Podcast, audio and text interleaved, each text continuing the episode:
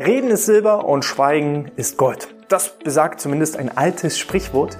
Jedoch gibt es einfach Situationen im Leben, wo man eine Präsentation halten muss, ob man möchte oder nicht.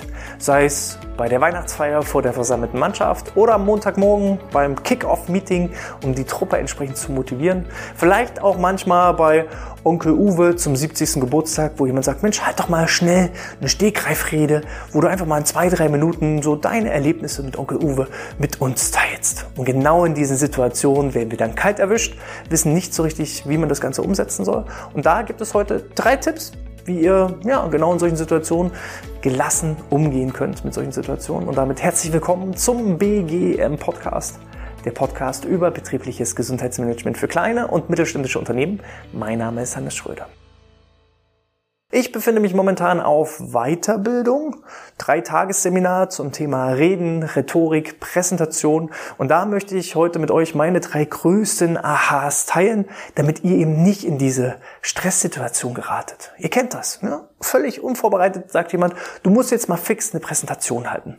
Und das passiert natürlich verstärkter, Unternehmern, das passiert Führungskräften, das passiert Dienstleistern, BGM-Dienstleistern, das passiert aber auch innerbetrieblichen BGM-Koordinatoren, die eben regelmäßig auch mal vor einem Publikum die aktuellen Ergebnisse oder die Befragungsauswertungen einfach auch mal vor Publikum präsentieren müssen, sollen, dürfen. Und da gebe ich euch heute eben äh, Tipp Nummer eins. Gerade der Tipp ist äh, dafür geeignet, wenn ihr mal spontan etwas ja, präsentieren müsst, eine Rede halten müsst. So wie bei dem 70. Geburtstag von Onkel Uwe, wo gesagt wird, Mensch, erzähl doch mal, was fällt dir denn ein zu Onkel Uwe? Und dann, uh, wie kriege ich das hin? Und da gibt es ganz einfach den sogenannten rhetorischen Dreischritt. Zuerst erzählt ihr darüber, wie war es früher, dann erzählt ihr darüber, wie war es heute und dann erzählt ihr darüber, wie wird es in Zukunft sein. Und wenn eben dann eure Aufgabe ist, bei Onkel Uwe, wie war es denn früher? Dann könnt ihr ganz einfach erzählen, ah, früher als Kind. Dann bin ich immer mit Onkel Uwe in den Wald gegangen und ich habe es geliebt, dann mit ihm ja an den See zu gehen und zu angeln und da kann ich mich noch ganz genau daran erinnern, wie wir da so die Fische rausgeholt haben und dann so im Waldsee dann ein kleines Lagerfeuer gemacht haben und da könnt ihr einfach schon mal locker lässig ein, zwei, drei Minuten überbrücken, nur indem ihr erzählt, wie war es früher. Und das Thema ist völlig egal, ob Onkel Uwes Geburtstag oder Atomenergie oder weiß ich nicht, Windkraft oder wenn ihr einen Vortrag zum Thema Reden und Rhetorik halten solltet, wie war es denn früher? Wie wurden denn früher äh, Präsentationen gehalten? Da hat man noch den Dia-Projektor mitgebracht. Und da seht ihr schon, da kann ich schon das Ganze erstmal mit Inhalt füllen und hole vor allem auch das Publikum schon mal ab, äh, vielleicht was auch schon, ja, sich mit den früheren Erlebnissen identifizieren kann dann habe ich automatisch schon ja, mein, meine Zuhörer und Zuschauer auf meiner Seite. Dann gehe ich über, wie ist es heute? Heute, Onkel Uwe, bist du 70 Jahre alt, wir feiern gemeinsam den äh, Geburtstag. Leider sind wir lange nicht mehr zusammen in den Wald gegangen, hatten nicht mehr die Gelegenheit irgendwie zu angeln und ähm, ja, da müssen wir auf jeden Fall nochmal ansetzen. So, und dann geht ihr über in die Zukunft in zehn Jahren, Onkel Uwe, da verspreche ich dir, da bist du dann 80 Jahre, dann kaufe ich dir deinen eigenen Hochsitz äh, im Wald oder äh, da gehen wir nochmal auf eine richtig große Hochseeangeltour oder, oder, oder. Dann kann man also auch schon schöne, bunte Bilder malen. Wie könnte die Zukunft aussehen? Und wir wissen ja nicht, wie die Zukunft wird. Vielleicht gehen wir nochmal Hochseeangeln oder nicht, aber man kann ja erstmal schöne bunte Bilder malen. Und das ist so der rhetorische Dreischritt. Gerade wenn es darum geht, mal spontan zu einem Thema zu referieren, wo ich vielleicht auch nicht die Zeit hatte, die Möglichkeit hatte und vielleicht auch nicht der Experte bin in einem Thema. Und trotzdem kann jeder da meistens zwei, drei, vier, fünf Minuten aus dem Stegreif eine Rede halten. Tipp Nummer zwei, den ich euch mitgebracht habe, ist eine Papierkugel. Für die, die jetzt auf YouTube dabei sind, ich habe so eine ganz, ganz, ganz kleine Papierkugel zwischen meinen Fingerkuppen. Also einfach so äh, bei so einem A4-Blatt oben die Ecke, irgendwo der Ecke was rausreißen und dann mit den Fingerspitzen, also mit Daumen und Zeigefinger, so eine kleine Kugel formen, sodass ihr die Möglichkeit habt, die zwischen Daumen und Zeigefinger zu nehmen. Denn unser Problem ist meistens, wenn wir Reden halten, wir wissen nicht, wohin mit den Händen. Die Hände, die stören immer. Die Hände zu weit oben wirkt komisch, die Hände runterhängen lassen, wie totes Fleisch wirkt komisch.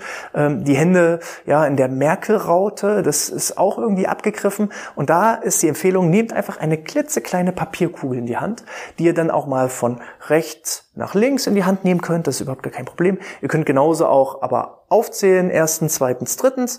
Ähm, ihr könnt auch ähm, theoretisch mit der Handfläche auf Leute drauf zeigen. Das heißt, die Papierkugel fällt für euer Publikum meistens gar nicht auf. Es fällt nur denjenigen auf und da seid ihr jetzt auch ähm, ja, drauf konditioniert.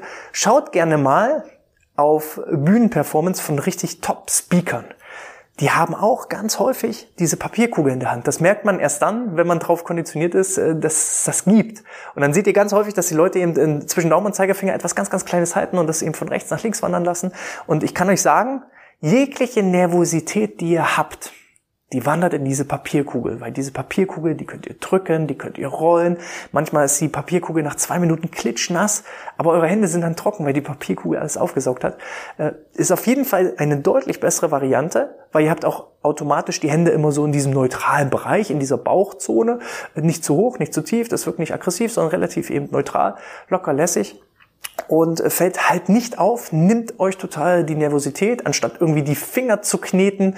Oder noch schlimmer, wenn man den Stift in der Hand hat, dass man dann nervös anfängt, auf den Stift rumzuklicken. Oder wenn ihr ähm, ja den Edding in der Hand habt, da immer die Kappe rauf und runter, ihr merkt das dann gar nicht. Und das das nervt die Leute, ihr selber bekommt es gar nicht mit, aber die Leute bekommen mit, dass ihr eben entsprechend nervös seid. Von daher, wann immer ihr eine Präsentation haltet, ja, habt ruhig so eine kleine Papierkugel in der Hand und am besten noch drei, vier, fünf Stück in der Hosentasche, weil ab und zu passiert es, gerade wenn man nervös ist, dass diese Papierkugel runterfällt. Und dann sollte ich mich nicht bücken und die Papierkugel aufheben, weil dann ist äh, ja die Magie der Papierkugel natürlich äh, verraten, sondern ihr greift einfach ganz locker lässig in die Handtasche in die Hosentasche, nicht in die Hand, ja, in die Handtasche geht auch als Frau, aber in die Hosentasche und holt euch da eure nächste Papierkugel heraus. Tipp Nummer drei. Jetzt äh, muss ich mal ganz kurz einen kleinen Schluck trinken. Ah, also Tipp Nummer drei, den ich euch mitgebracht habe, ist ideal in Blackout-Situationen. Falls ihr mal nicht wisst, wie geht's denn jetzt weiter? Was wollte ich denn jetzt sagen? Und es ist immer strategisch ungünstig zu sagen, zu, ja, die, die Worte auszusprechen, laut auszusprechen, was man sich denkt. Oh, wie ging es denn jetzt weiter? Jetzt habe ich den Faden verloren. Das ist immer das Unglücklichste, das Unglücklichste, was man machen könnte. Und da ist genau der Tipp mit dem Wasser. Ich kann also einfach mal, während ich merke, oh, ich habe jetzt den Faden verloren, kann man einfach mal sagen, oh, jetzt habe ich ein bisschen trockenen Hals, ich muss jetzt mal einen Schluck trinken. Und dann trinkt ihr einen Schluck und das wirkt völlig normal. Die meisten Leute, dann könnt ihr auch gleich mal so ein bisschen überprüfen, äh, wie stark eure Zuhörer mit euch verbunden sind, denn viele werden dann auf einmal auch einen Schluck trinken und dann wisst ihr gleich, ah, die brennen bei dem Thema, ähm, was ich erzähle, die identifizieren sich mit mir und mein, mit meinem Doing, ja, die spiegeln mein Tun. Und wenn ihr dann einen Schluck trinkt, habt ihr einfach zwei, drei, vier, fünf Sekunden Zeit. Ja, gegebenenfalls könnt ihr die Wasserflasche auch austrinken habt ihr genug Zeit, um den Faden wiederzufinden und dann einfach ein Thema weiterzumachen, ohne zu sagen, oh, jetzt habe ich aber den Faden verloren. Wie ging es denn jetzt weiter? Wo war ich denn jetzt zuletzt? Wenn man dann das Publikum fragen muss, über was hatte ich jetzt eigentlich zuletzt gesprochen? Das ja, führt selber zur Verunsicherung. Das verunsichert auch das Publikum. Es ist ähm, die deutlich elegantere Variante gegenüber einem peinlichen Schweigen, wenn ich mitten im Satz auf einmal stehen bleibe, nichts mehr sage und sich die Leute wundern, ist das jetzt eine kreative Schaffenspause, die er macht, oder hat er einfach wirklich den Faden verloren, hat er gerade ein Blackout? Und da einfach ganz locker lässig einen Schluck trinken, gegebenenfalls eben diesen trockenen Hals auch mal vortäuschen, äh, dann nimmt einen das keiner übel und dann macht man einfach wieder weiter im Text. Ähm, hat vielleicht die Gelegenheit mal am Flipchart zu gucken oder an der PowerPoint zu gucken, wo war ich denn jetzt eigentlich? Ähm, und manchmal haben auch die Zuhörer schon vergessen, wo war ich denn kurz davor? Und ich mache einfach mit dem nächsten Thema weiter. Das sind so meine drei ja, handfesten Aha-Tipps, die man sofort umsetzen kann, um einfach ja, bei den nächsten Präsentationen locker lässig zu wirken. Wenn euch das gefallen hat, dann ja, schenkt mir doch einfach mal einen Daumen nach oben, hinterlasst ein Abo, abonniert den Podcast oder noch besser, abonniert den Newsletter unter bgmpodcast.de slash Newsletter und dann bleibt ihr immer auch im Bereich des betrieblichen Gesundheitsmanagements up to date. Wir schicken euch jede Woche dann die neuesten Tipps und Trends und Neuigkeiten rund um das BGM. In diesem Sinne, viel Spaß bei eurer nächsten Rede. Ähm, ja, verbessert eure Rhetorikfähigkeiten und äh, ja, strengt euch an. In diesem Sinne, ich wünsche euch alles Gute, bleibt gesund, sportfrei.